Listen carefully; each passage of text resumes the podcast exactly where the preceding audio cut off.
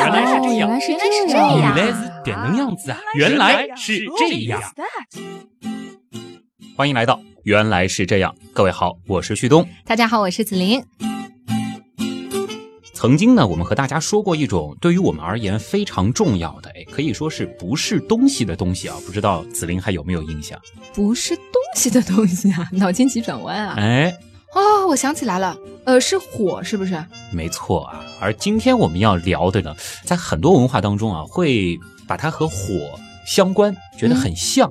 的确呢，它也是一种对于现代生活的我们而言必不可少的不是东西的东西。你想想还有类似的吗？我想不出。电。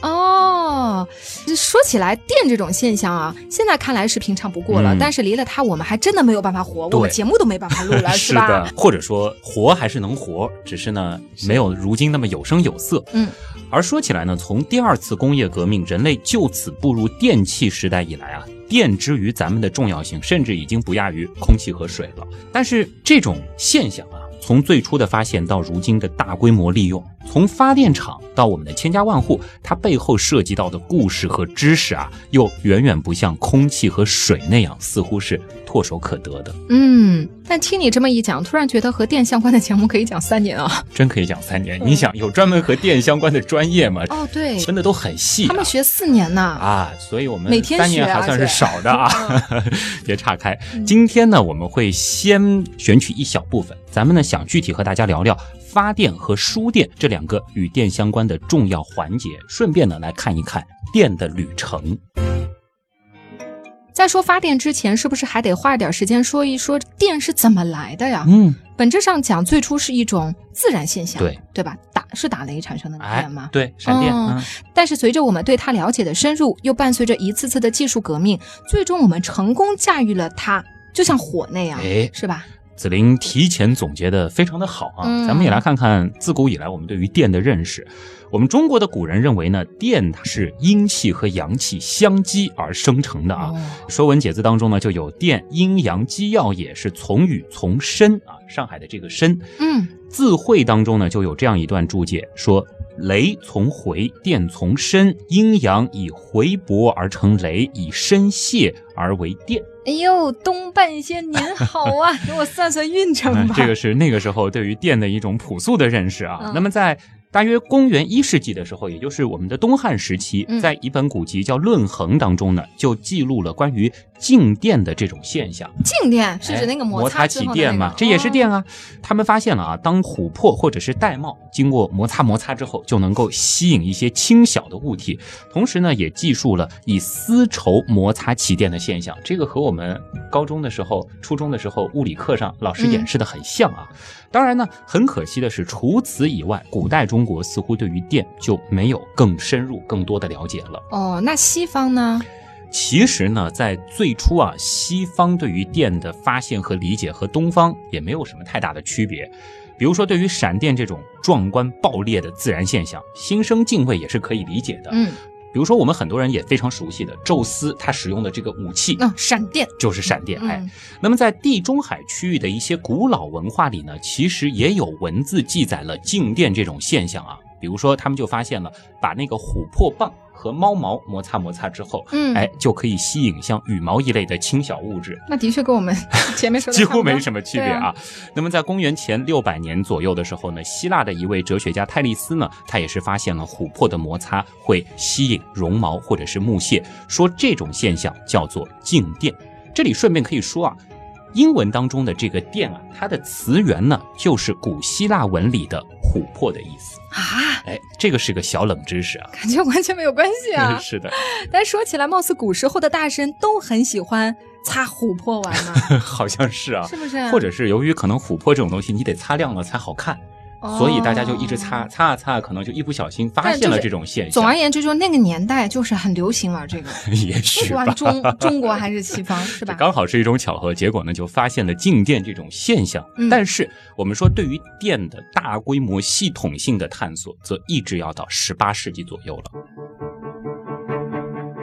比如说大名鼎鼎的美国科学家富兰克林，他呢就认为电是一种没有重量的流体，存在于所有的物体当中。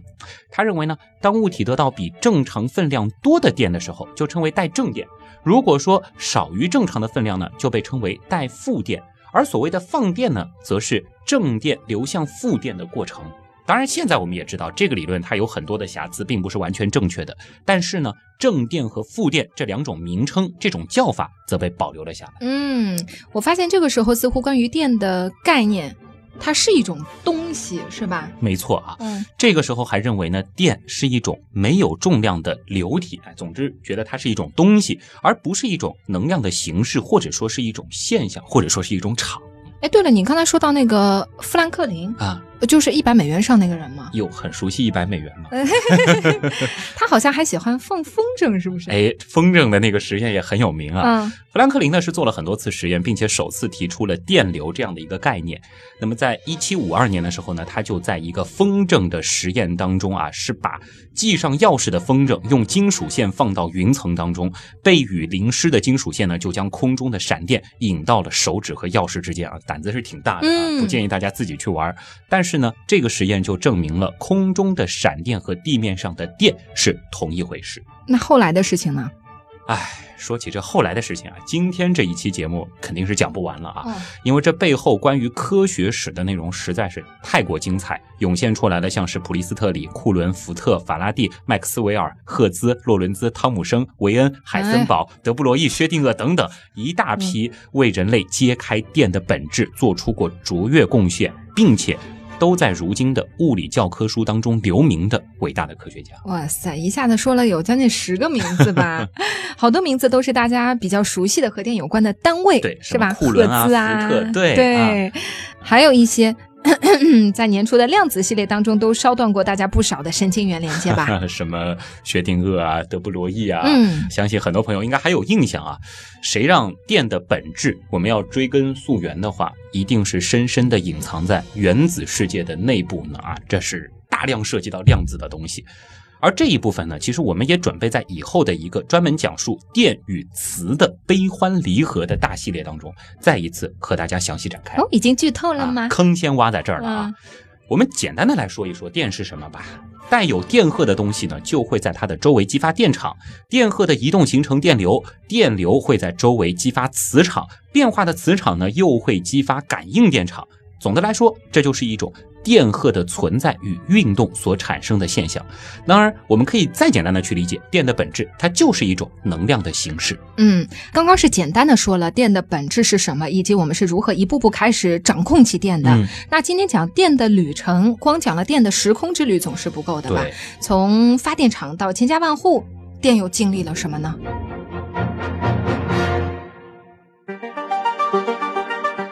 那还是得先思考一个问题，那就是电从哪里来啊？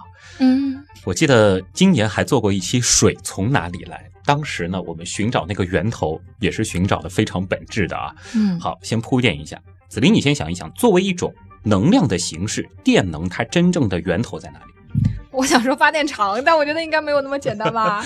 那你想，发电厂它在做什么事情？发电呗。那电这种能量它总不能无中生有，对不对？你问的这个问题啊，发电厂据我所知就是把煤炭啊、石油啊这些化石能源，或者风能、水能、太阳能、核能等等这些能量形式转化成电能。这样说很严谨了吧？太严谨了，是不是？你想一想啊，水能、风能、热能、核能等等，它都经由发电厂的转化成为了电能。那这些能从哪里来呢？其实啊，我们从广义上来讲，除了地热能、潮汐能和核能之外，其余所有的能源形式呢，它都是太阳能。只不过呢，是通过不同的形式储藏了起来而已啊！别以为生物能它就不是太阳能了。当然，如果要扯得再远一点，这些能量的本质其实都源于宇宙大爆炸嘛。有道理。当然，我们要说发电呢，其实就是把这些能源的潜力给挖掘出来，把它们变成更加稳定、可控，并且可以大规模远距离传输的一种能源的形态，这就是电能了。徐东，你说哈，能量的形式这么多，是吧？而电这种能量形式究竟是具备了怎样的优点，成为了现代世界的重要基础呢？这个呢，主要还是由于电能啊，它可以方便高效的转化成其他的能量形式。比如说电灯就是把电能再一次转变成了光能，马达就是把电能变成了机械能，对，电炉呢就是把电能变成了热能，等等等等啊，你包括电风扇，甚至把电能再一次变成了风能。太多了，我们生活当中你想什么东西不靠电啊？对，这种转换是很有意思的。另外呢，我们知道电的传输速度是非常非常快的，而且呢，它便于集中的分配和使用，使用过程当中产生的二次污染也非常的少。这就是为什么我们说电它很清洁，是在使用过程中它的二次污染少，倒不是说生产电的时候它就没有污染。对。那么电力系统之所以在当今人类的基础设施领域能够取得如此的霸主地位呢，它的这个通用性和操控的灵活性都是它取胜的核心。我懂了，这个很有意思哈，就是通过电这种能量中介，各种形式的能量，最终还能转换成各种形式另外的一种能量，对吧？就是，或者是千丝万缕的关系啊。比如说光能到电能，再到光能，或者是风能到电能，再到光能，反正就是很复杂的一种亲戚关系，可以任意转换啊，因为有了这样一个中介在，你可以理解为它是一种能量的货币嘛，不是很好玩？我把苹果换成了钱，又买来了 LV 包包啊！这个包包这么要多苹果？打住啊，大致可以这样理解。当然中间还有很多损耗啊，而且关键是它还很稳定、很可控，是吧？这个是最关键的。那你有没有想过？这个电又是如何到达我们身边的呢？啊，我们知道好像是通过电线，对不对？对，在进入千家万户之前，它究竟都经历了些什么呢？这么说，我们下面是不是要去追溯电到达我们身边之前的那段旅途了呢？对，这个时候呢，我们就要来看一看，从发电厂到我们家到底经历了哪些环节了。简单的来说呢，是发、输、变、配这四个环节。发是什么呢？就是产生发电，输就是输送。那其实还有两个环节，这个是我们以后会和大家再展开的，就是变、改变、变换和配、分配。这个其实也是整个大系统当中不可分割的两个环节。今天呢，我们会先和大家来说一说发和输这两个重要的环节。好。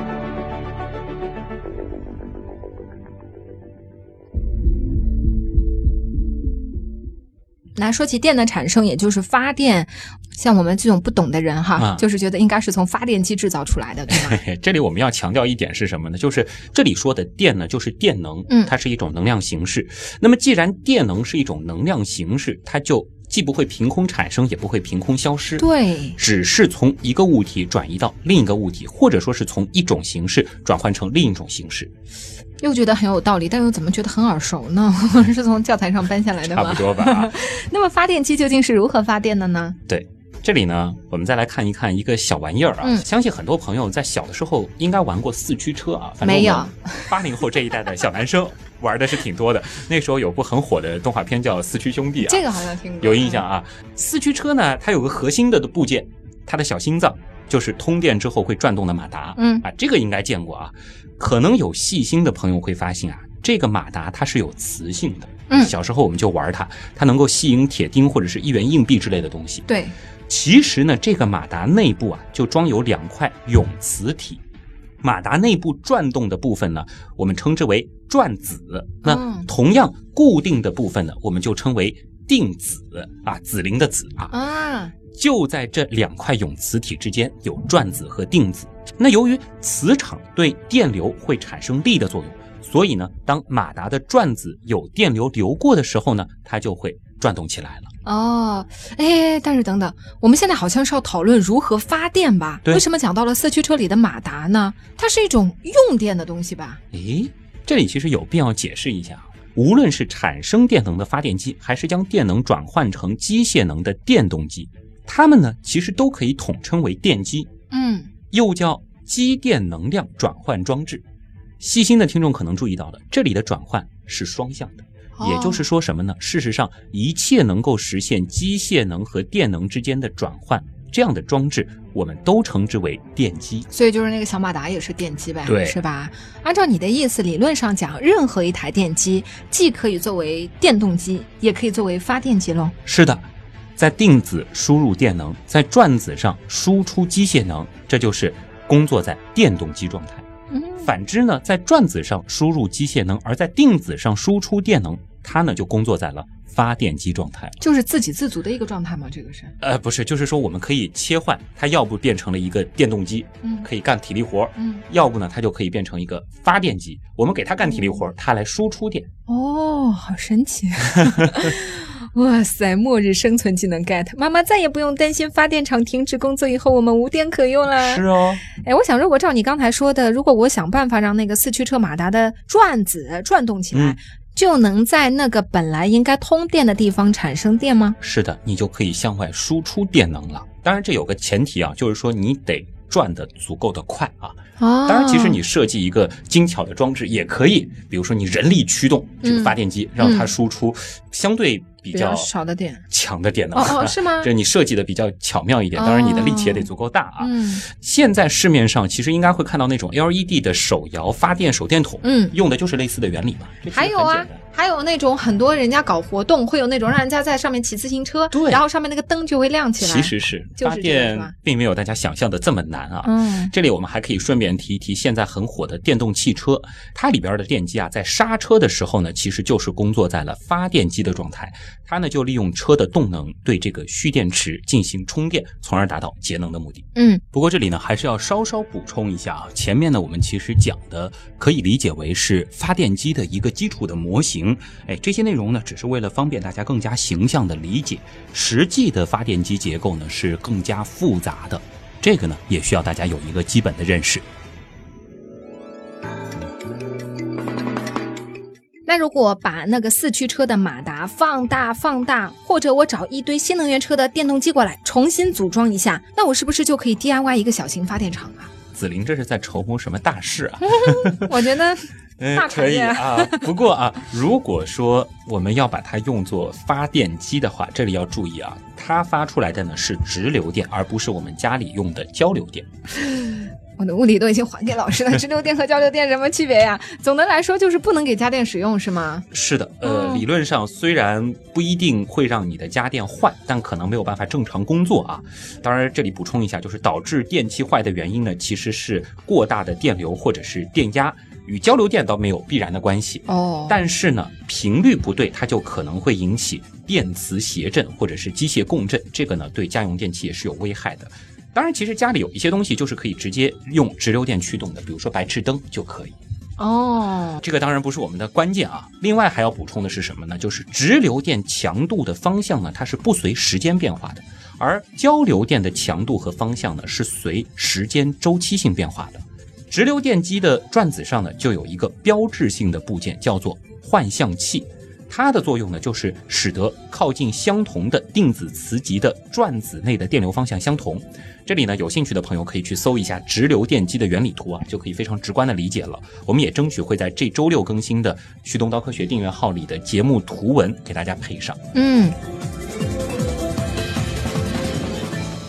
那你知道我发电的这个目的就是为了给家里的家电使用嘛，对吧？那我怎么可以获得一台交流发电机呢？子琳老师是铁了心要在所谓的世界末日这个什么工厂全部罢工之后当发电厂的厂长。为什么一定要等到世界末日呢？有家里自己可以发电。对啊。好，那其实呢我们只要去掉这个换向器，如果转子你可以保证它匀速的旋转，那么感应出来的电压呢就是呈正弦变化的。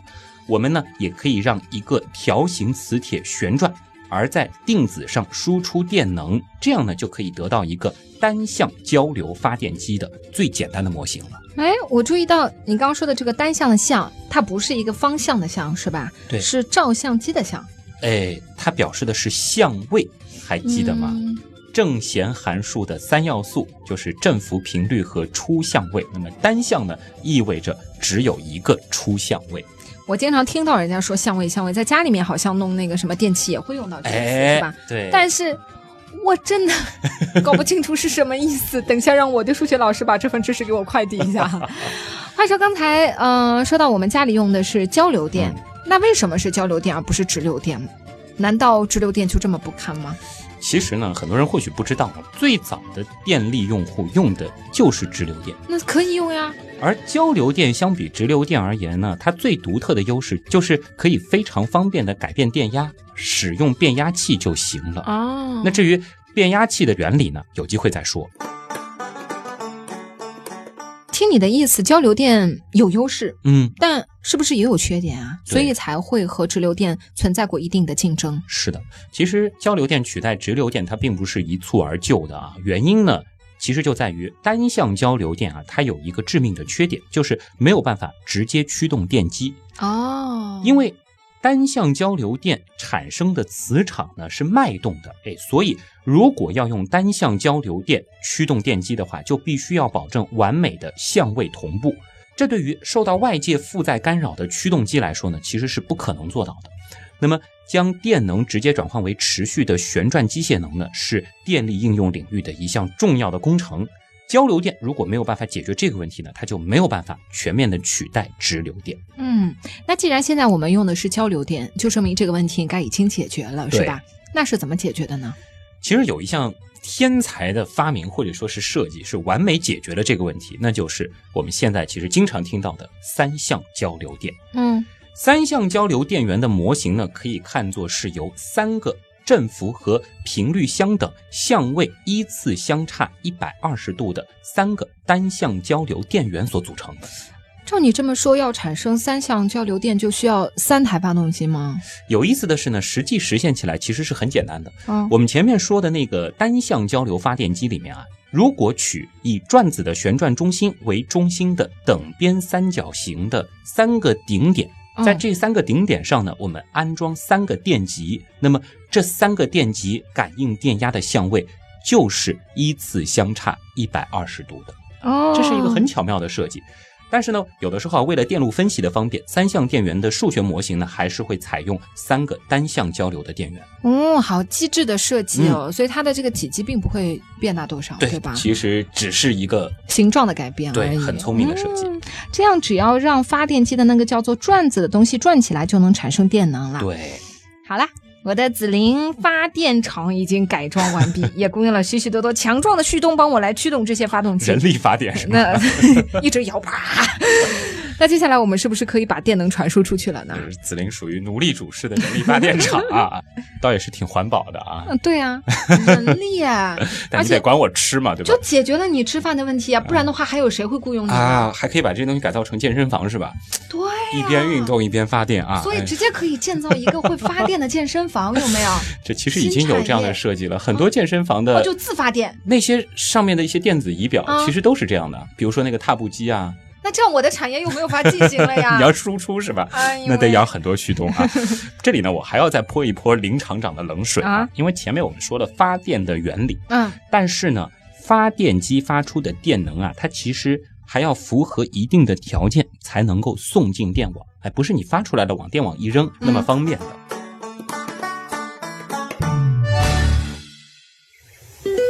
脑洞太大，休息一下。如果听节目不过瘾，你也可以去我们的微信订阅号逛一逛哦。与节目有关的更多知识干货，每周节目的 BGM 歌单，还有趣味猜题闯关都在那里了。微信订阅号搜索旭东刀科学，旭是旭日的旭，东是山东竖着写，刀是唠叨的刀哦。其实吧，你打旭东刀科学的拼音也是可以直接搜到的。我怎么就没想到呢？发电机发出的电能啊，它其实还要符合一定的条件才能够送进电网，不是你发出来的往电网一扔那么方便的。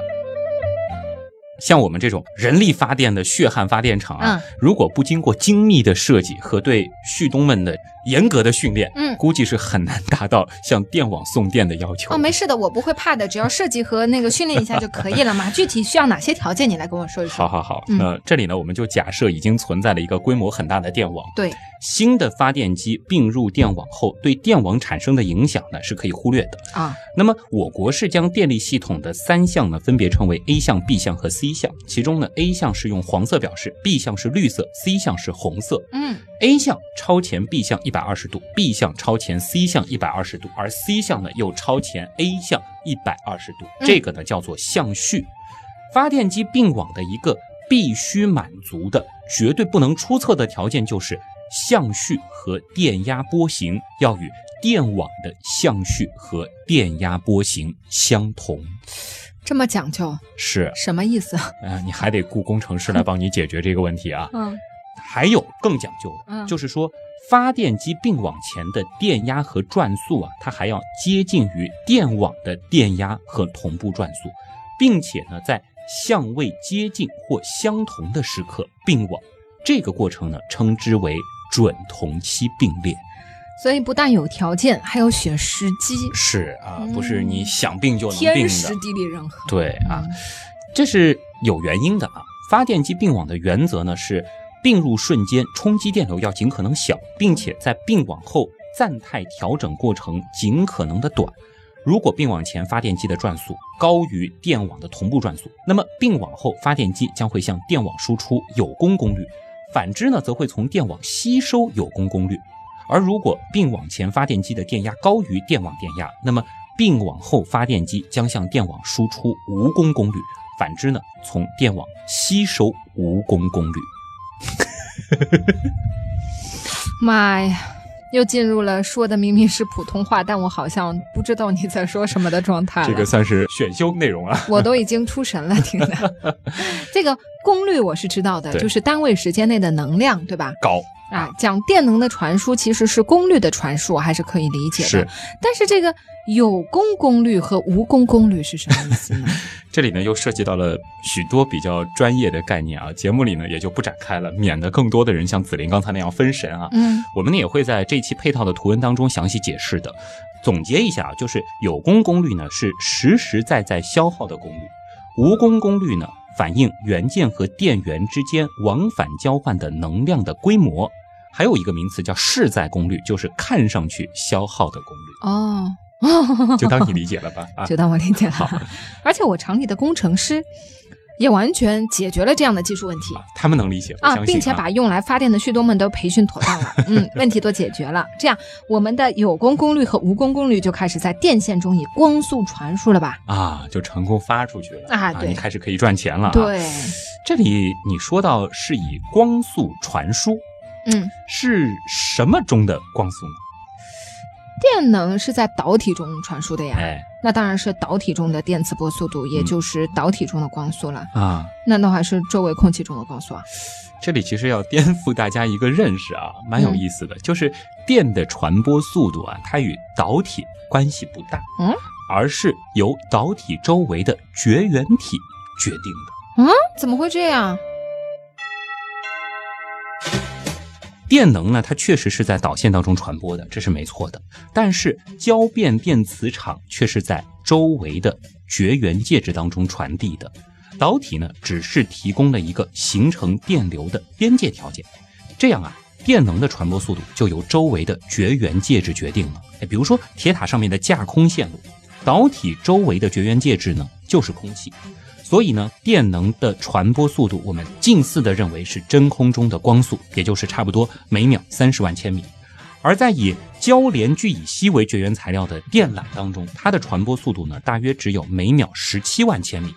而在以铀静止为绝缘材料的电缆当中呢，它的传播速度大约就只有每秒14万千米。啊，原来是这样的，这里信息量好大啊！第一，铁塔上的架空线路外面是不包绝缘材料的，对，这个感觉很恐怖哎。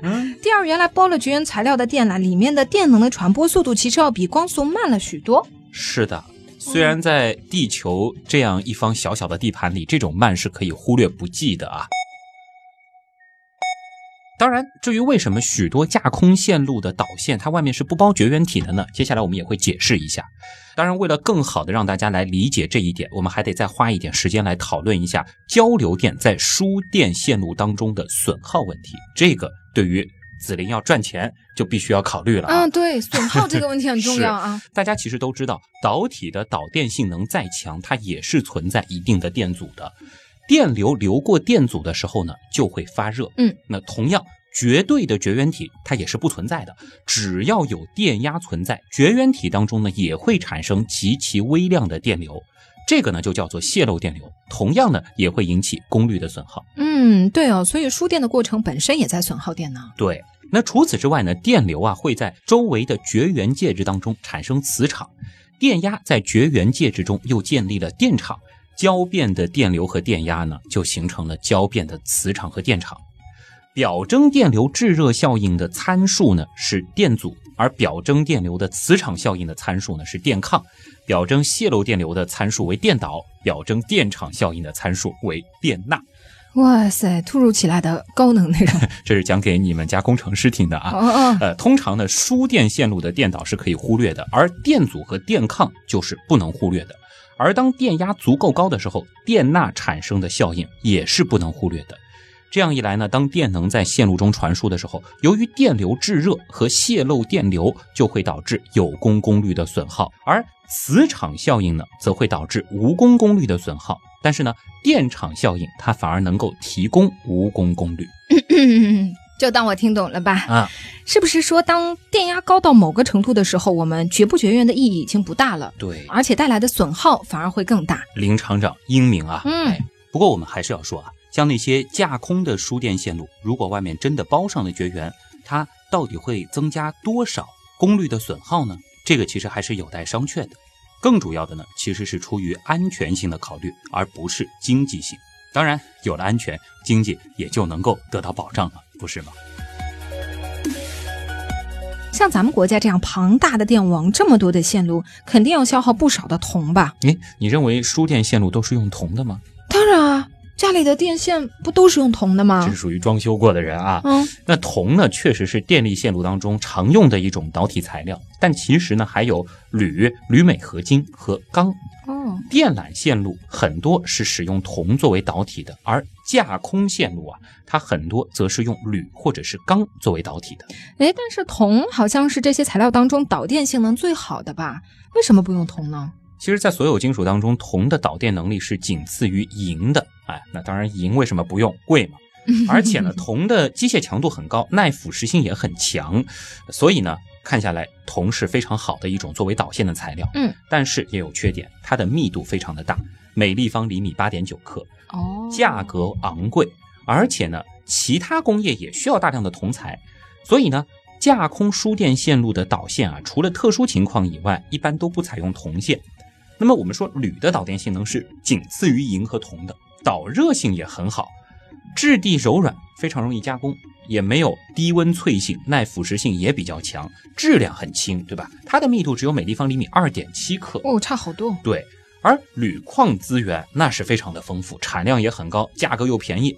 但是呢，铝的机械强度是比较低的，而且呢，铝抗酸碱盐的能力是比较差的，所以呢，在沿海地区和化工厂附近呢，一般是不会用铝作为架空线路的导线的。所以他们其实是优势互补的， 对吧？那为什么还要用钢来作为导体呢？其实在上面讲到的这些材料当中，钢的导电率它是最低的，但是呢，它既有铜的机械强度高的特点，又有铝的价格低的特点。而且钢的价格比铝更低啊。那么在线路跨越山谷、江河等特大荡距且电力负荷较小的时候呢，是可以用钢作为导线的。当然，钢要做导线，它是需要特殊处理一下的，它一般要镀锌来防锈蚀。另外呢，在输电线路上的地线啊，通常就是采用钢作为导体了。这是因为地线的作用呢，是当雷击线路的时候，将雷电流导入大地，以保护线路绝缘免遭大气过电压的破坏。此外呢，还会起到固定杆塔的作用。这么听下来，如果能够有一种导电性能好、机械强度高、价格又便宜的材料，那就好了。其实现在也有啊，就是把前面说到的两种材料组合起来。那是什么？这个就是现在被广泛运用在架空输电线路的钢锌铝绞线。顾名思义呢，主要材质还是铝，中间呢有钢锌。为什么要用这样的结构呢？前面提到过啊，交流电啊，它存在着一种屈肤效应，也就是电流会集中在导体的表面啊，趋近于皮肤。这样一来呢，导体中心的电流密度呢就会低于导体表面的电流密度，所以啊，把导体中心挖空，其实对于导线的导电能力影响是并不大的，但是呢，却可以节约导体的材料的消耗。再把挖空的这个部分用强度高而且价格更便宜的钢来填充，你想就组成了刚才子玲说到的导电性能好、机械强度也高，同时价格还更便宜的材料，不是吗？是的，这个就是叫做钢锌铝绞线，是吧？那绞线是什么意思？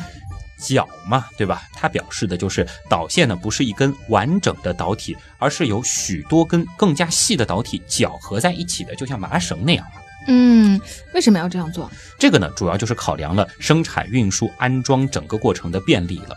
那根据材料力学的理论啊，材料所能承受的最大拉力呢，与截面成正比。而圆柱形材料抗弯曲的能力呢，与其直径的三次方成正比。所以呢，采用多根细线绞合的方式，是既保持了导线所能够承受的最大拉力，同时呢，又使得导线更加容易弯曲，这就更便于缠绕在线盘上，或者从线盘上取下来了。好，我听下来觉得非常的不错，我们的发电厂就用它了，好吧？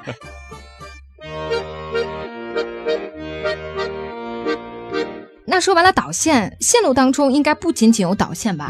比如说用来安装导线的电线杆。哎，输电线路当中呢，其实不仅仅只有导线的啊。刚才其实主要讲的呢是架空输电线路，而且呢，我们刚才其实主要是在讲架空输电线路，还有不是架空的线路啊？是啊，电力线路按照其架设方式呢，我们是把它分成架空线路和电缆线路这两类。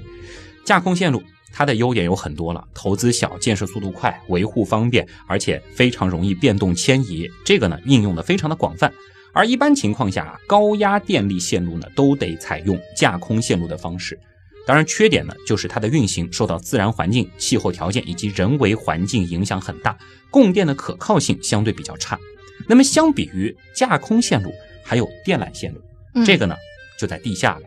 它呢虽然是具有成本高、投资大、维修不便等等的缺点，但是相比之下运行非常的可靠，不容易受到外界影响，而且呢不需要架设塔杆，它不占地面，不爱观瞻。所以呢，一般在人口密集、架空通道资源紧缺的地区和那些线路复杂、安全要求高的这种情况下呢，特别是在有腐蚀性气体或者是易燃易爆的场所呢，一般就不采用架空线路了，只能够铺设电缆线路。当然这个系列我们和大家介绍的这个线路呢，主要是大家能够看得见的架空线路，因为它带来的误会也很多，我相信很多朋友现在应该也在想这样的问题啊。而至于电缆线路呢，以后有机会再和大家细说。原来这背后还有这么多的讲究啊，我开个电厂真不容易啊。是啊，讲究可多了啊，这不仅仅是电厂了，后边还是电网的活啊。你想光是架空线路这个塔架啊，就包括了什么呢？像是杆塔、绝缘子上面的一串一串的东西啊，仔细看会有导线、横单、经距、基础、接地装置等等等等。哎呀，看似简单的几根线路后面还有这么多设备来支撑，我觉得我这厂子开起来挺难的，建议你不要开啊，也没那么多旭东给你发电啊。其实这一切呢，都只有一个目的，是什么？就是要能够保证长期安全、稳定、经济的传输电能，好让电可以到达千家万户嘛。哦，原来是这样，就是这样。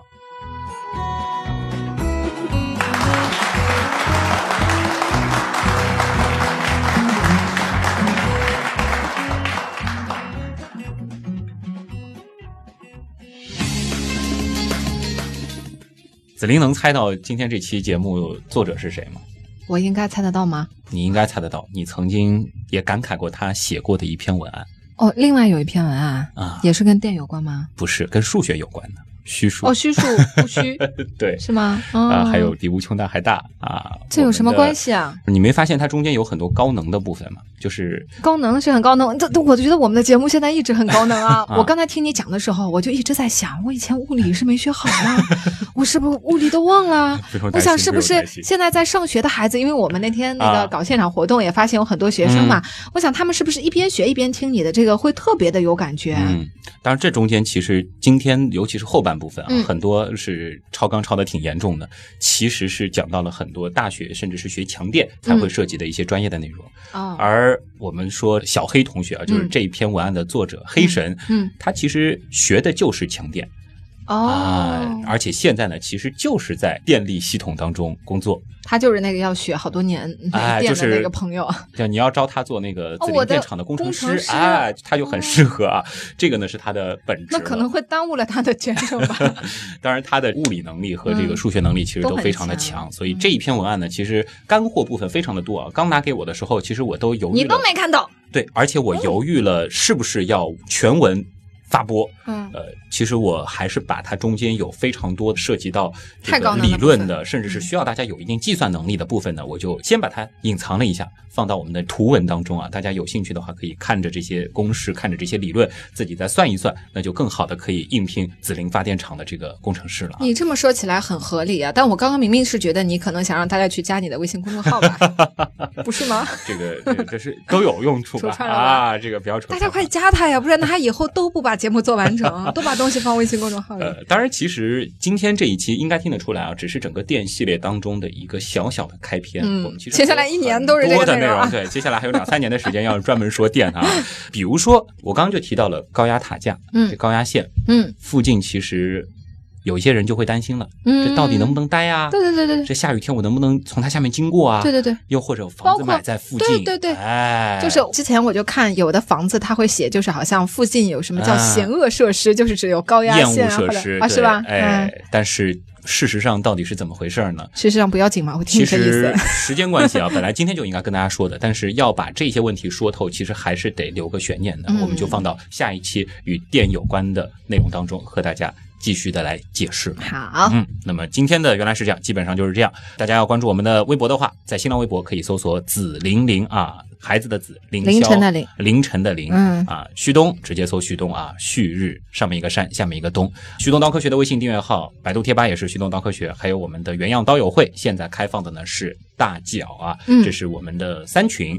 节目内容已经挺长了，今天呢我们就简略一点，今天的节目就是这样。